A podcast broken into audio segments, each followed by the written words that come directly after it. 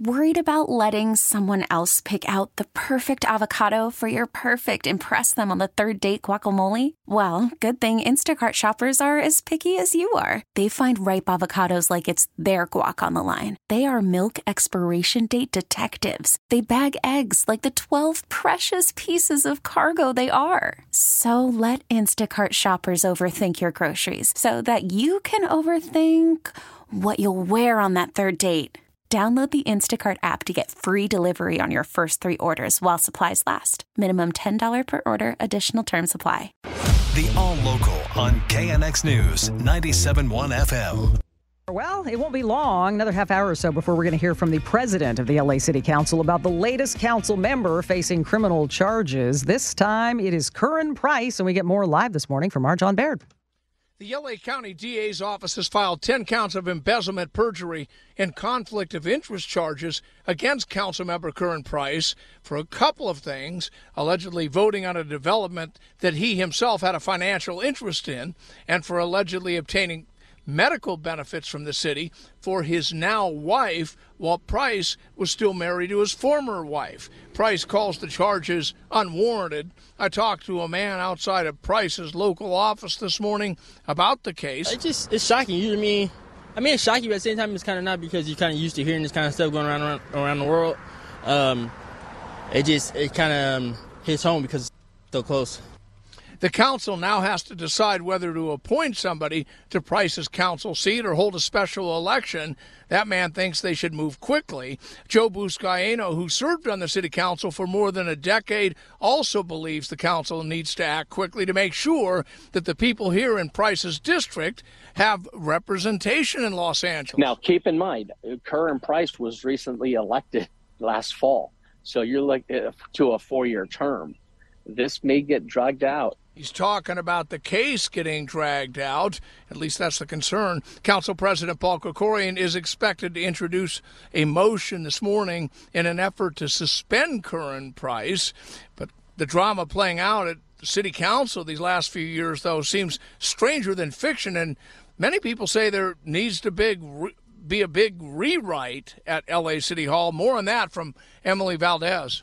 It's almost hard to keep track. Three LA City Council members guilty of bribery and corruption, three caught up in a racist conversation scandal, and now Curren Price's criminal charges. We've seen council members Mitch Englander, Jose Huizar, most recently Mark Ridley Thomas, all go down in, in similar kinds of ethical violations um, that are criminal in nature, that are against the law. Sarah Sadhwani is a political analyst at Pomona College. There needs to be reforms to ensure that this kind of behavior doesn't continue to take root amongst council members. There's already been some changes to the problematic redistricting process. Another proposal to add more council members so there are smaller districts.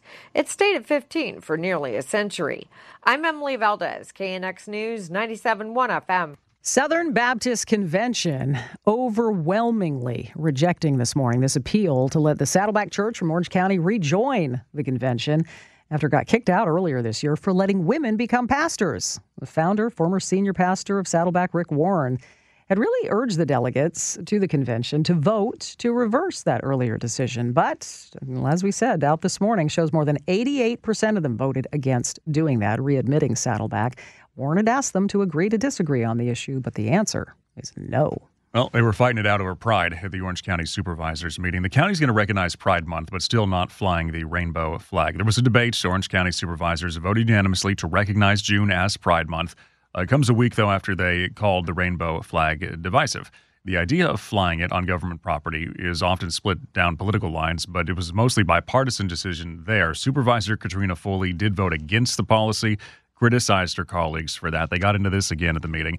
Don Wagner, other supervisor, didn't appreciate that. We requested to fly the pride flag. You teed unless... up the divisive issue. Oh, please. You teed you did up by the divisive denying issue. my proclamation. Excuse me, I have the floor. You denied my proclamation. You don't get the floor to lie. I'm not lying. You are absolutely lying about what happened. This- So this went on happened. for some time. Foley eventually called for the supervisors to do something for Pride Month, and then they did recognize June as Pride Month. Shortage of lifeguards has forced LA County to cut the hours of its summertime public pools in half. each uh, keeping them open only three days a week instead of the usual six. The exact days are going to vary from pool to pool. Um, person in charge of the pools told the LA Daily News there are several reasons for the shortage, including what they say is low pay. That's reduced the number of applicants and the lingering effects of COVID cutbacks. But any county pools, again, this is LA County, that are usually open all year, they say will still operate six days a week. Man was killed by OC sheriff's deputies. Allegedly, was breaking into a home in uh, Midway City. This is near Westminster. Happened this morning, just before five in the morning home on Van Buren and Roosevelt. Dispatchers got a call for a man breaking into the house and get over here. He's vandalizing the property too. Deputies got there. Some sort of confrontation. Shots fired. Man pronounced dead at the scene. Investigation underway.